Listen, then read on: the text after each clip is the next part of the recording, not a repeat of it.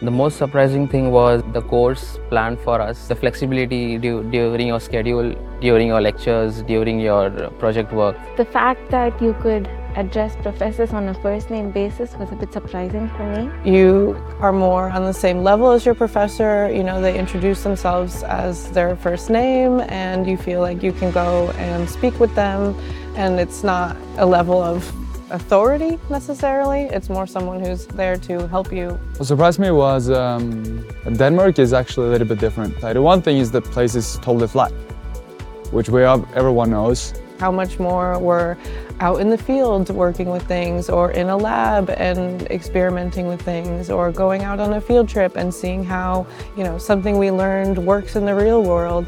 Also, the culture in Denmark, drinking culture, the party culture. I guess a negative thing is definitely the weather, but that's not really studying in Denmark. But but it does impact me studying a lot.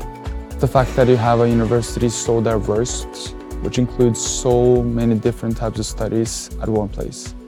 But the positive, surprising thing is the different type of people I meet, the opportunities I get, and where it leads me to today. I did never expect Denmark to be that much different from Norway than it was. And to be that international that it is, and to be also that interested in gaining more international coming here.